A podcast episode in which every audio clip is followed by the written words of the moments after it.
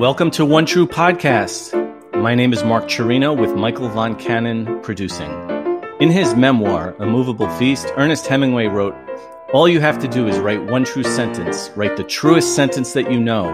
So finally, I would write one true sentence and then go on from there." In that same spirit of honesty, creativity, and curiosity, One True Podcast explores all things related to Ernest Hemingway, his life, his work, and his world.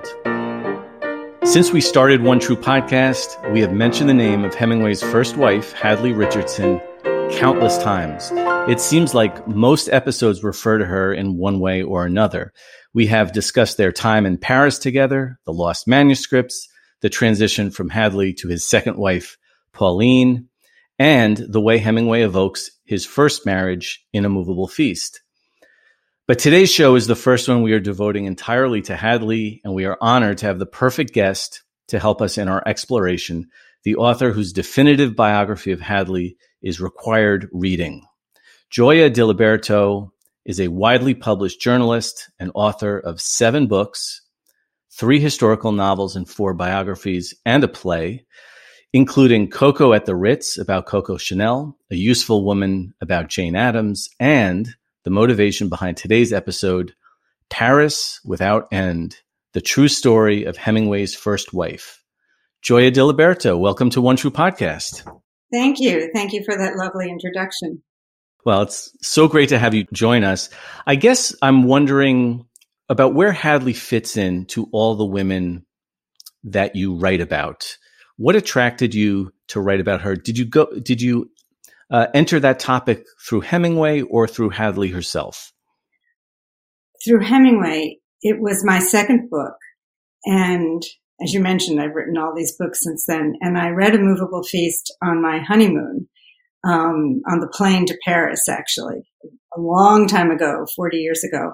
And I was struck by what a beautiful love story it was, especially because it ended so sadly. It was so poignant.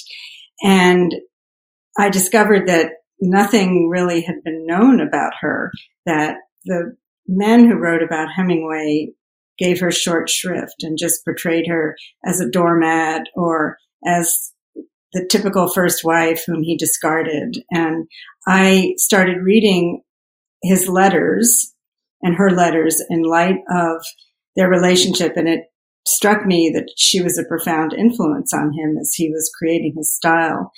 Um, but what she has in common with my other subjects, which I really didn't see at the time, but I do now after having written so much over such a long period of time, is that all my subjects are women, first of all, and they all, in some way, in their personalities and accomplishments and even flaws, epitomize the spirit of their time. So that she and Hemingway and their love story is the quintessential jazz age story of hopes and dreams that were dashed. And that's primarily how I see it fitting into my work, which is which ranges from, as you mentioned, Jane Addams, who was a reformer, and Coco Chanel, who was a fashion designer and who was part of the modernist movement in the arts, and Hadley, who was a writer's wife. Well, there's so much in that response when you're saying that the typical conception of Hadley is that she was a doormat or subservient or what have you.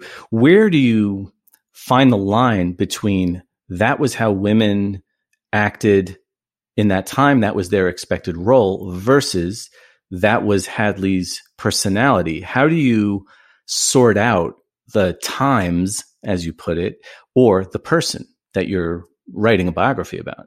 It's always a danger to impose current standards of behavior on the past. If you're writing about somebody from a remote time, you have to consider their behavior in terms of the context of the time. So, but this was, my book is so intimate because it focuses so tightly on this relationship. And I, I think in Hadley's case, her passive aggressiveness, which was a, not a very attractive quality in my mind, which made her kind of a disappointment from a modern feminist point of view, didn't diminish my fondness for her or even my admiration for her. And I saw in her letters and also in these tapes that I had of her um, talking about her marriage to Hemingway and her life and her girlhood, I saw somebody whom I admired a great deal, even though she was perhaps a disappointment from a modern feminist point of view. I mean, would you say that one thing that characterizes her behavior, let's just say in Paris, and we'll we'll start from the beginning and, and then and work our way back. But I mean, if she's deferential to Hemingway, mm-hmm. is that because does that have something to do with gender? Does it have something to do with its historical context, or is it I'm married to this colossally talented, success uh, going to be successful writer? Uh, this is the prudent thing to do at this point. This is only reasonable to defer uh, my my needs to to Ernest Hemingway. Well, he wasn't Ernest Hemingway when she first met him and married him. He was just a kid, and he was eight years younger than she was. So the the dynamic between husbands and wives in those days was that the man was the ruler of the roost, but that didn't apply in Hadley's family, and it didn't apply in Ernest's family. Right. Of course, both the fathers ended up killing themselves, so I don't know what that says yeah. uh, about about. traditional gender roles being upended. Uh, but I, I didn't see her, um, I, I really didn't see her in terms of somebody of her time. I saw her as somebody timeless. And I think that that helped me write about her in a way that, that still resonates today. I didn't see her and their relationship necessarily as being a dated relationship, but I also think she was in a different position from the subsequent Hemingway wives who did sign on when he was famous. Yeah, that's and, right. And I think if you sign on with someone who's famous, look at Picasso's wives, look at the wives of the multiple wives of any great artist, famous man. You're, you're not, you know, you're, you're signing on for something that's not going to be a normal relationship. Sure. The, you, you mentioned the one striking commonality between Ernest and Hadley is that uh, they had they come from a particular home where their fathers committed suicide. Mm-hmm. What about uh, and they're also obviously from the Midwest. What what else about their families, their family lives was either struck you as being important in that it was different or important that it was the same? Well, they grew up in the Midwest, she said, and um, when the Victorian values were still in force. So it was before Freud. It was before World War One. It was before the great upheavals that were that didn't happen until after World War One. So they they were pre-modern in that sense in their in their growing up, and they both had mothers who were ballbusters. I think Hemingway said that that you couldn't, if there was an all-time bitch show between Hadley's mother and his mother, you couldn't declare a winner. um, so they, they did not admire. They must have loved their mothers because they were their mothers, but they did not admire their mothers. So they and the mothers were really difficult characters. I think Hadley's mother was worse than Ernest's mother, actually. But can you describe the way Hadley's mother treated her as opposed to her siblings? It seemed like there was something that was really emotionally wrenching about Hadley's upbringing that kind of stayed with her, her whole, even as an adult. Yeah, her mother favored her older sisters, and especially her immediate older sister. The eldest sister was killed in a fire tragically when she was pregnant. She was married and had already had a, uh, a child when Hadley was in college. But the mother was very, very anti-sex and wrote some screeds against sexual relations between husbands and wives, and that sex should only be for the procreation of children. She had some really crackpot ideas. So she had crackpot ideas about Hadley too, that Hadley was weak and was never going to amount to anything. And she put all her hopes and faith in her sister, Fanny, and treated Hadley like an invalid who should never have a life outside of her bedroom in Saint Louis. How did that manifest itself as Hadley, you know, how did that kind of She absorbed that into her personality, that kind of friction at home? Well, I think that she, it, it contributed to her passivity. She didn't, until she went to college, she didn't leave Saint Louis. She, during the war, she, she volunteered at the li- local library. She had some friends.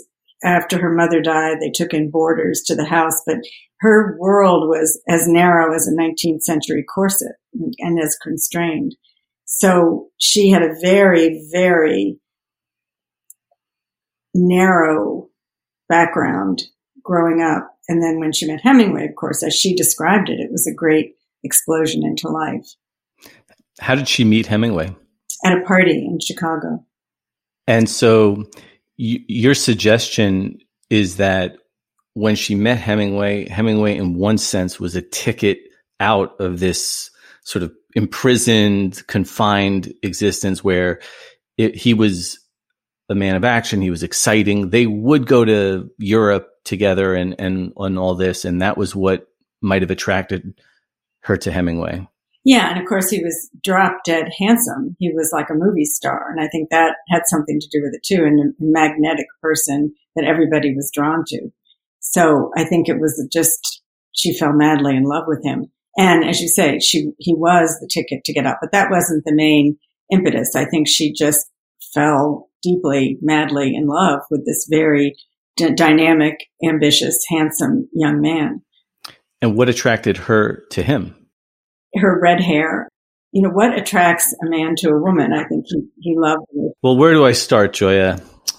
Oh, um, it was a rhetorical question. Sorry about that. You know, he loved the way she looked. He, he admired her piano playing. She was incredibly intelligent. She believed in him, too. That was another thing that was important. I think he recognized her as the yeah. wife that was necessary to his art. You know, you mentioned her her piano playing. And when I read your book, the I was really astounded at how much importance her piano playing has over the course of her life. Maybe you could discuss that a, l- a little bit. What was the role of music in her life? Because we obviously know that Hemingway's mother uh, also was a piano teacher and a piano player. Right. And of course, this was, we're talking about, you know, the early nineteen hundreds. So a lot of people played the piano, mm. but she had real talent. She worked at it. She didn't work at it probably as much as, as she could have, but she certainly was good enough that had she worked at it, had she been ambitious, she probably could have had some kind of a career. But it, she continued to play throughout her life. And when they were in Paris, he arranged to have a piano, an upright piano, moved into their extremely tiny flat so that she could practice. And at one point also, there was a piano somewhere around the corner, and she would go there and practice also. So is it part of her, what you call her passivity, that she didn't pursue this more aggressively? I mean, Hemingway was hell-bent on becoming a great writer and a famous writer and making a career of it. Right. Is it like an interesting parallel that Hadley just did not have that level of, let's say, self-confidence where she would do that for herself? Right. And she didn't, ha- she wasn't ambitious, which I don't think is a sin at all. Mm. I think that she just was not, she didn't have that same drive that he had. That I don't think she ever would have, even if she had been born in a different era. I just think she was not a very, she wasn't a very ambitious person, which I think is totally okay. Right. Everybody has to be ambitious and want to change the world. Right. But going back to what you were just saying, you know, if her mother had told her that she was the greatest piano player in the world or she was destined to become the greatest, one wonders if she would have had a little bit more. I think the episode that I'm is kind of stuck in my head from your book is that there was this little concert arranged for her in Paris. And it was, you know, not, it's not at some great arena. It was just a little uh, thing. And she essentially got stage fright. At, do you, can you fill in the, the details? Yeah, um, that story came from Julia Child. One advantage that I had in writing this book so long ago was that people were still alive. Yeah. So I actually was able to interview people who knew them. And so the connection was not very far apart. I knew people who knew Ernest Hemingway and Hadley Richardson and saw them together and saw them interacting and interacted them with them themselves, which was an incredible gift uh, for me, for a writer. You couldn't write the book today. You couldn't research it the way that I was able to. Yeah, she was, it was unclear exactly what happened, whether he had pushed her into having the concert and she didn't want to do it and then she backed out, or whether she went along with it happily and eagerly and then backed out. That is all very, very unclear. But she, it was the only incident where she had been scheduled to perform publicly and didn't. Yeah. Seems like such a shame. Did you say that Julia Child was yeah. your source on that? Like yeah. the Julia Child? Yeah, the Julia Child. Because what is the connection there? Um, her husband, Paul Child, knew the Hemingways. And the story came from him, I think. So. That's great. That, that's that's fantastic. So there's one other thing that you you mentioned in your previous response that I'd like to pin down, and then we'll we'll move on to Paris. You were saying that you, as part of your research, you were able to listen to the tapes. Yes. And it seems like uh, maybe we can talk about Alice Sokoloff and what you had access to as a researcher that allowed this book to come alive and Hadley to literally speak for herself. So Alice, who was a, also a pianist, and she knew Hadley in New Hampshire. They were friends, and they used to get together to play four-hand piano, to the two pianos they'd each play. And at one point, Alice wanted to write a book about Hadley. Alice wasn't really a writer. She was, I think, mostly a musician. Um, I don't know. Forgive me, Alice, if you hear me saying that wherever you are, if that's not how you feel about yourself. But I, I got the sense that she really, she really was more of a musician than a writer. Anyway, she wanted to write a book about Hadley, and so she taped her. And the, she, the book was published, The First Missus Hemingway. It's very, you, you probably have read it. It's very short. It's like ninety pages and very thin. And Hadley was still alive when it was published, and so Alice did not include a lot of the things that Hadley talked about because she thought they would be offensive to Hadley. Hadley may have even, in fact, told her, I don't want you wow. to do that in your book. So there was a lot of material in the tapes that Hadley, that um, Alice didn't use at all. And so, and she told me this when I went to talk to her. I think that her book had been published probably uh, maybe fifteen years. Um, about fifteen or eighteen years previous to my meeting Alice. But anyway, when I saw that she'd written this book and read it, I contacted her. I was living in New York at the time, and she was living in outside of Manhattan. We were in Manhattan. And I went to see her. And at the end of our, we had a really nice time. She was, I was, you know, thirty, whatever, and she was my age now. and, um, She said, well, I have something for you. And she went in the back room and she came out with the tapes and she gave them to me. How so, many were there? I, it was a box full of them. I can't remember how many they were. So hours and hours and hours of... Hours and hours and hours and hours. They're now at the J F K Library. Yes. And they were really scratchy and sometimes difficult to hear. But I spent, I just stayed up forever transcribing them. I was, you know, riveted by them. And they were great. It was indeed, as you said, like Hadley, my subject was speaking to me from beyond the grave. It was a gold mine for a It is a gold. What researcher wouldn't love that, a box of such material? That is, and you, I mean, you quote her generously and you, you really al- allow her to tell her own story, and you're, you're kind of guiding it through at every, it's almost like, uh, whether this is Hadley's generosity or Alice guiding her through it, she seems to have a comment about just about every significant episode in her in her life with with Hemingway. Right, right. And she still was very upset about a lot of the things that had happened in their relationship, and and yet she'd had a happy second marriage. And a lot of time had passed and things had not turned out well for Hemingway at all. And I think she was very saddened by his suicide. Very, very sad. And of course, they had a child together, Jack right. Hemingway. And so it was a very point, it was very, a very moving experience for me to listen to the tapes. And I think it was probably very moving and difficult for Hadley to talk about some of those things. But she did. She talked very, very openly about everything, including their sex life, which was rather astounding. It was astounding that she talked about it, or it was astounding what she said? I uh, well, I thought it was rather astounding that she that she was so open about some mm. very private things, about their drinking and about their sex life.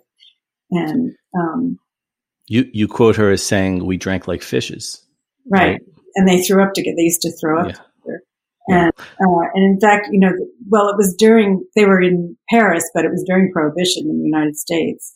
When prohibition, when drinking was never more glorified as it was during Prohibition. Right. And I think a lot of women thought of getting drunk as part of their new independence. The, the New Yorker writer, Lois Long, who used to, who wrote a column called Lipstick about nightlife in New York in the twenties. The New Yorker, I think, was founded, the first issue was like in nineteen twenty-four, nineteen twenty-five. And she was this young woman who was sent out every night to report on the speakeasies and what the activities among the flappers, basically. And she got used to get so drunk, she would go back to the office and throw up also, as if as if that's something that's cool or right. fun or healthy, or it, it was a thing that people did. And that's what Ernest and Hadley did. They didn't, they just, they thought that drinking, he thought that drinking was going to enhance his creativity. And she was going along with it. It was just part of the zeitgeist. Right. And now today it looks, it just looks sick. It sure does. Yeah. And uh, let me also say, in addition to the, those tapes, it, there's correspondence that you also had access to. They, because they were apart when they were first uh, seeing each other in America, there were loads of letters, and it seems like you had access to virtually all of Hadley's letters. Yes. The the letters have been found by Jack Hemingway after his mother died. And he had given them to the J F K Library. So in the eight, in the eighties, like right after, right before I started working on my book, there were, there were like a shelf full of Hemingway biographies that would come out. And, but the, the letters, no, the, the male writers of the Hemingway biographies had not paid too much attention to the Hadley's letters because they just didn't think that she was important. The marriage only lasted five years. He left her. And of course, Carlos Baker, who was pretty much still considered the reigning Hemingway biographer, he didn't have access to any of them. But I had the full, they're still in my basement. I still have copies of all the letters Um, in a huge steamer trunk, all dated. So what emerges from those letters about Hadley as a writer, and what was her mindset during that time? She was a beautiful writer. And I was just bowled over by how so many of her phrases showed up in his fiction. And I, it became very obvious to me in reading the letters that she was the model for the Hemingway heroine, and that she stayed the model for the Hemingway heroine throughout his career. And she was, she was everything that the Hemingway heroine was. Sexy, but kind of passive, beautiful, gentle, smart, literary, all those qualities. And she talked like a Hemingway heroine. Or rather, a Hemingway heroine talked like Hadley. Right. So like Catherine Barkley, for instance. I want what and, you want. Ah, right.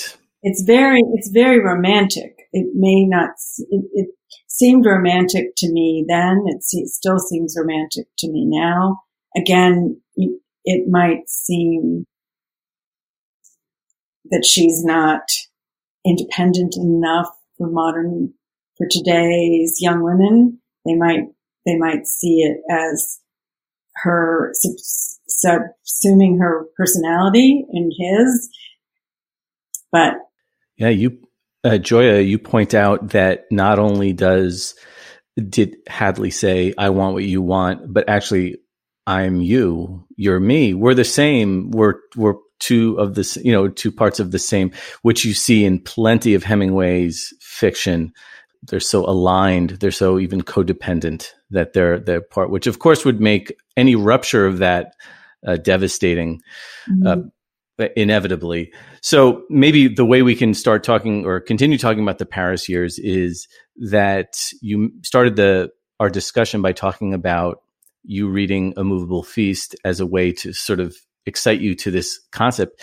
Is the Hadley from A Moveable Feast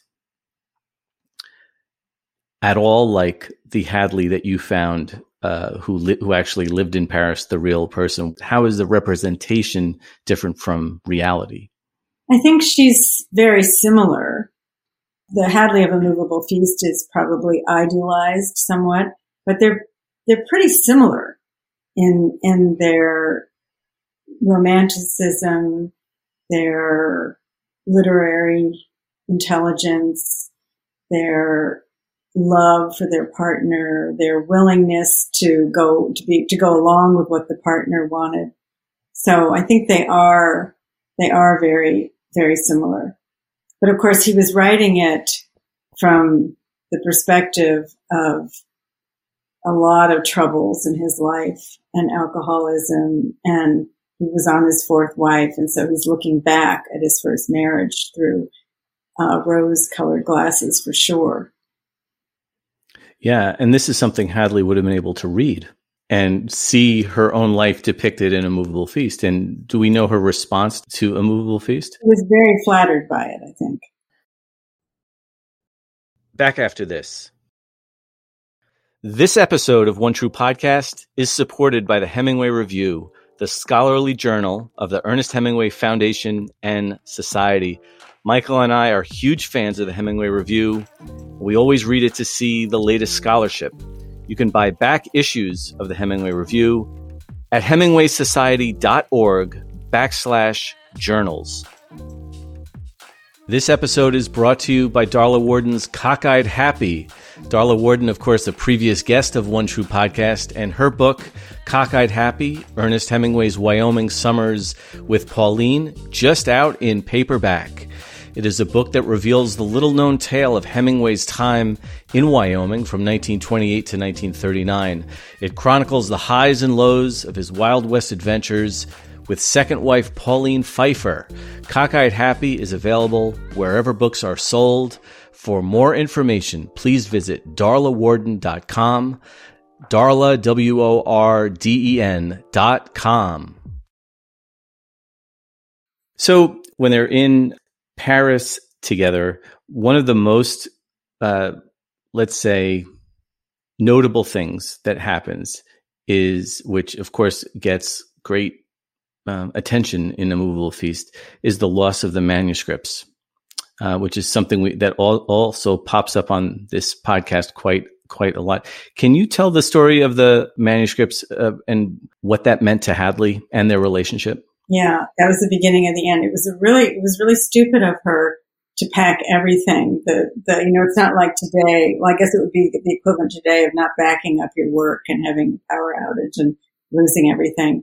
She, he was at a conference in Lausanne, Switzerland, and there, there's some, Jack Hemingway told me when I, when I spent time with him that he was told about this episode a lot in his life. And he was always told that his father asked his mother to bring the manuscripts. So, you know, I think some scholars think, oh, it was just Hadley taking it upon herself to gather up the manuscripts. According to Jack, who I think is a pretty good source on something like this, Hemingway asked her specifically to bring the manuscripts, which made sense because he wanted to show them to famous people like the journalist Lincoln Steffens, and they were going to go on to Italy, and he wanted to work on him, on it while he was, while they were in Italy. And her mistake, though, was to pack the carbons, as I said, and she packed everything in a in a valise and went to the um, what was it, the Gare du Nord, um, and put this valise up on the luggage rack and went out to buy water and uh, came back and it was gone. And that was a terrible tragedy. Maybe it wasn't if we had the contents of the valise and could judge it. Maybe it wasn't a tragedy. Right. Maybe, maybe, maybe it should have been. Maybe Hemingway would have abandoned the work that was in there. But in any case, he was devastated by it, and she was devastated by it. And it's been a source of discussion among literary scholars ever since. If I can read what you, the way you phrased it in your book, mm-hmm. you write, "It can't be denied that the loss of the manuscripts was the beginning of the end for Hadley and Ernest. The perfection of the Hemingway's happiness was tainted by the loss, and things were never quite the same again." And I guess what I was thinking about as a reader, or what what, what I often think about when uh, the manuscripts comes up as a topic is, is it necessarily true that this sort of really unfortunate mishap would have to cripple a relationship?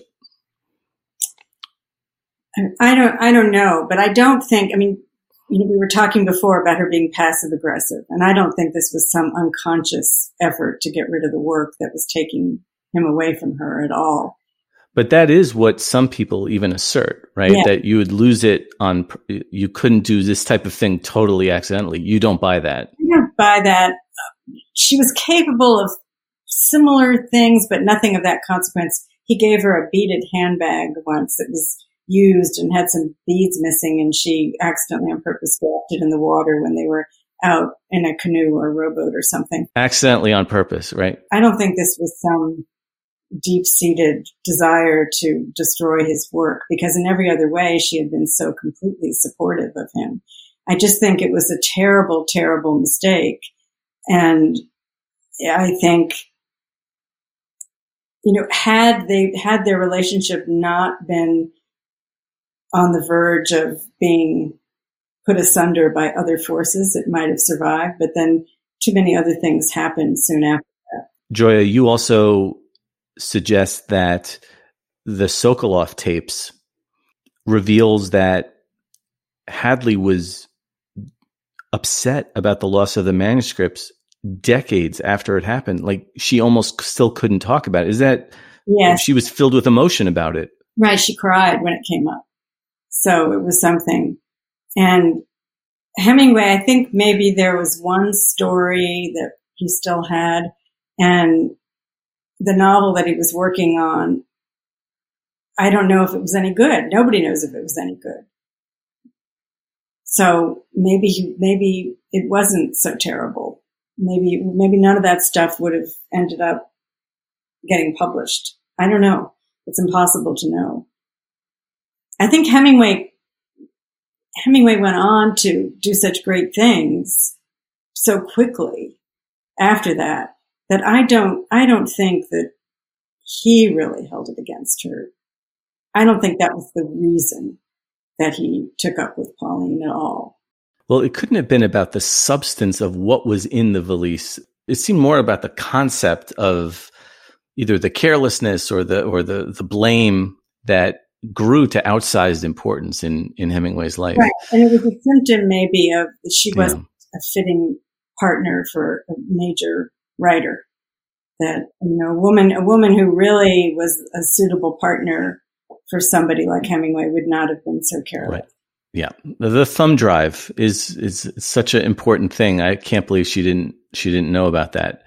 Uh, you know, th- another thing that you connect, and, you know, you mentioned You mentioned Pauline, the the description of Hadley's behavior around Pauline, to me as a reader, and you'll have to, you know, uh, correct me, it doesn't even seem w- weird uh, retroactively. It seems like she's almost courting this type of intimacy with another woman. In other words, she's they're they're around the three of them, and it's it's just always.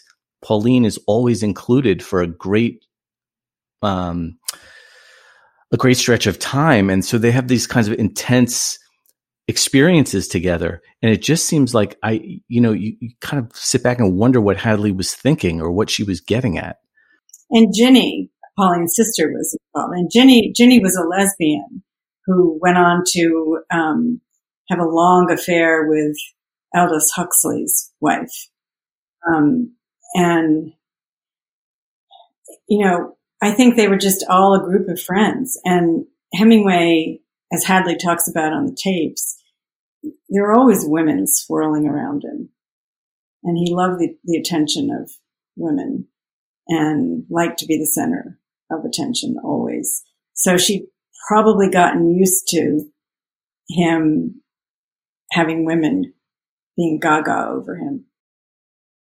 So she was too close to it, and she couldn't see how Pauline sort of insinuated herself more and more with each passing week or month. Yeah, and maybe she'd never thought that, maybe she didn't think Pauline was his type. Maybe she didn't think that, maybe she didn't see what was going on. I don't think it's that unusual for a woman to be blind to her husband having an affair or even being interested in another woman. The trait that we've established with Hadley was passivity, and that could have been her undoing because right. Pauline was was not passive. Right, exactly. Pauline was very much the opposite of passive. Is there also something to the notion that, okay, so now we're going, uh, we're in the mid nineteen twenties and a little bit in the later nineteen twenties, Hemingway was looking for something, the sort of, the pendulum, so Hadley was maybe more um, matronly, more deferential, and now he was looking for someone a little bit more sophisticated, uh, just somebody, uh, Pauline fit the bill according to what Hemingway uh, imagined. Is there anything to that? Yeah, I do, do think so. She was glamorous and rich, and she fit into that world that he was becoming a cent- the center of. The, the Murphys, for example, Gerald and Sarah Murphy, who didn't, not that they didn't like Hadley, but, you know, Hadley was a country bumpkin to them compared to, as you say, the sophisticated Pauline. So I think that, that there was very much a sense that Hemingway was going places. He was becoming this famous writer, and he had this wife who was just not interesting or sophisticated enough for him, who couldn't really keep up with him. So he was, in, and he taught, writes about that in The Moveable Feast, about the pilot fish, yes. um, who, you know, steer, steer, who steered him away from, from Hadley. So there's another little episode in this, at this moment in their relationship that to me is bewildering. And I've admitted that on this podcast many times, is the hundred day agreement where, when I got to that part in your book, I said, okay, well, maybe Gioia will make this logical for me. And it never makes sense to me.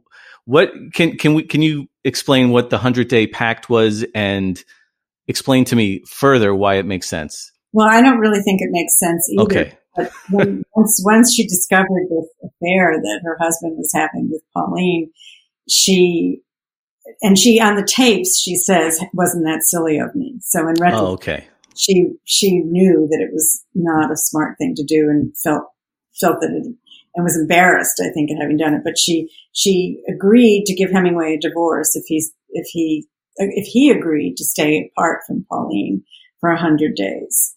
And I think she did that as a last ditch effort to save her marriage, kind of thinking, oh, he's just this will blow over. He'll forget about it after. If he doesn't see her, he'll forget about her and come back to me. Um, but it didn't work, of course. In in fact, it might have even backfired, right? It yeah. made it more, made the longing more intense. Right, right.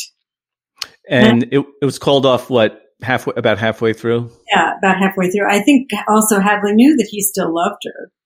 She knew that right. he still he still cared about her. So I think she was hoping maybe at that point that he would come back to her. Yeah, it would.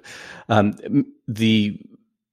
I wanted I wanted to talk a, a little bit about Hadley's post Hemingway life, but before I do, um, I, I the great work that Hemingway was doing was The Sun Also Rises, and the conspicuous thing for Hadley's fans, and it must have been conspicuous for Hadley too, is that she, she uh, it's a Romana Clay, and the only thing really missing is Hadley. Mm-hmm. And so she's written out of that novel. Right. Um, what do you make of that? Well, she talks about on the tapes, on the Sokoloff tape, she talks about how shocked she was when she read The Sun Also Rises and saw that she had been written out of it, as if he was right. She was uh, in the manuscript, right? She was in the first draft. Uh, she's at least in the start of it, right? But no, she'd been, well, the manuscript that went to press, she's written out of completely. Right, right, right. She was shocked about that, really shocked and hurt, of course. And it, she felt as if she had been written out of his life. And I think he had, was, he was writing her out of his life. Right. And so uh, this great work, and all their friends are in it and she is not. Um, but you have to say maybe it was a shrewd artistic choice to leave her out of it. Have you re- have you read it recently? The Sun Also Rises? I have, actually. Why do you say? The anti-Semitism I find very hard to take in it. It's a mean-spirited book, I find now. And maybe I'm colored by his writing Hadley out of it too. And the, mostly the anti-Semitism. It's there, right? The anti-Semitism is there. And uh, reading The Sun Also Rises through twenty-first century eyes is quite, is certainly quite interesting. But as you say, artistically, where would she have fit in? You know? Yeah, the tension of not being in a a healthy, settled relationship actually was the was a driving point of, of Jake Barnes as as the character. So The Sun Also Rises also leads to one of the most celebrated alimony agreements, right? right? In uh, did how did that work out contractually? How um, so he gives all the the royalties of The Sun Also Rises to Hadley as part of the divorce agreement. Did that continue for? I think it in did. Per, in perpetuity? I think it did. I think it did. And then it went to Jack, of course, and Jack's family. So she did at least have a payoff f- from it. Yeah. Ironically, even though she didn't appear in it. Right. And she, she took it and was happy to have it. She deserved it. Well, you mentioned Jack, and Jack appears quite frequently in, in your book. Uh, what about Hadley as a as a mom? He adored her. So that we have to consider as the last word, I think, on how she was as a mom. He adored his mother, but she was not a mother in the modern sense of a mother who was constantly attentive towards her child. Jack Hemingway went to boarding school when he was like seven years old. And, you know, who today would send their child to boarding school at seven years old? So they, they spent, they didn't spend all their time together. He was shunted back and forth between the two households. He also was very, very fond of Pauline. And um, Pauline and Hadley were able to work things out about Jack, and in a, in a satisfying way for both of them and for Jack too. So Jack and Hadley had a healthy, loving relationship even into adulthood. Yes. For Jack. Yes. Yeah. It's not like I am with my, like I was with my son, or I'm sure you are with your children. It wasn't very hands-on, in the sense that, you know, when your child is in boarding school on a different continent and he's only eight. Right. Um, well, I, I think the way you, you put it in your book is that oftentimes Hadley was busy mothering Ernest. You know, that was really the source of her attention, and and Jack... Jack would have to sometimes come second to that. But he was, of course, little when they split up, too.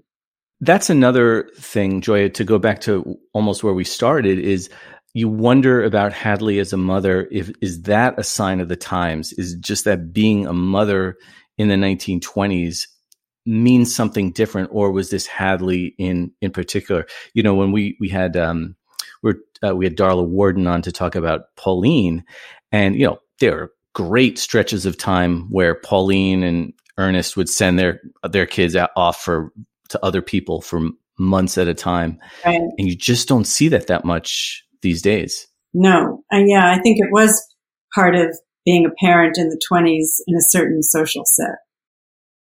When Hadley transitions to Paul Maurer for uh, and remarries, it, it doesn't seem like there's that Hemingway has a kind of a resentment or tension. Hemingway knew the man, didn't he? Yes, he was a journalist. So he didn't feel threatened about him as, as a writer because he was a journalist. So that didn't quite count as a real writer. Was this a successful second marriage? Very successful. They were very happy together. Paul, I think, he he became exasperated when people would ask Hadley about Hemingway. And she talks about that on the tapes also. Understandably, right? Right. They fished. They also drank like fishes and uh, lived in New Hampshire and had a very nice life. Was Paul kind of the anti-Ernest in the way that Pauline might have been uh, different than Hadley? Yeah, I think he, I don't really know that much about him, except that people loved him and he was a great guy and a smart guy. He wrote poetry and at one point was the poet laureate of New Hampshire, I think, if I'm remembering that correctly. And, his, and uh, he was very proud of his poetry, which I don't think was all that great. But, you know, and certainly when you compare Paul Maurer as a poet to Hemingway as a short right. writer or a novelist, there's no real comparison. Maybe we could compare him as a poet to Hemingway as a poet, yes. and that, then it wouldn't be so bad. So to take this conversation as a whole, and I'm I'm always interested ab- about this as, uh, when it comes to a biography, is do your does this biography have a thesis? Or like a central takeaway, some argument that you're making? And the, the reason I ask such a uh, a leading question is because the subtitle of your book, it's Paris Without End, the true story of Hemingway's first wife. So was it a kind of, was your book in a way a corrective? I don't think so. The the, the first title was just Hadley. And um the editor at Harper, my editor at HarperCollins, wanted to put a new title on, which I agreed with completely. I don't ever go into things with a thesis, but I always try to keep in mind what my book is about. And I even say this to my students, what is your story, article, book about? I think it's really useful to be able to have an idea of something in your head as the through line so that you don't lose sight of it and get lost in the weeds and spin your wheels. I once heard an interview with Francis Ford Coppola in which he talked about whenever he got waylaid during the filming of The Godfather and thought that scenes weren't working, he tried to go back to his one word idea of a through of the, what the through line was, and if the scene was not fitting in with that, he would cut the scene, or he would understand then why the scene wasn't work, working. So The Godfather was not about power. It wasn't about money. It wasn't about violence. It was about succession. So that every scene had to comport with hmm. succession. So I think my book is about love. So everything in it is about finding love, losing love, negotiating your way through love, what happens when it's gone. So I think that's what it's about. Gioia Diliberto, author of Paris Without End, the true story of Hemingway's first wife. It was so great to have you on and to talk with you about Hadley. Thank you so much. It was a great pleasure. And thanks to you all for listening in. This episode is available on one true pod dot com or wherever you get your podcasts.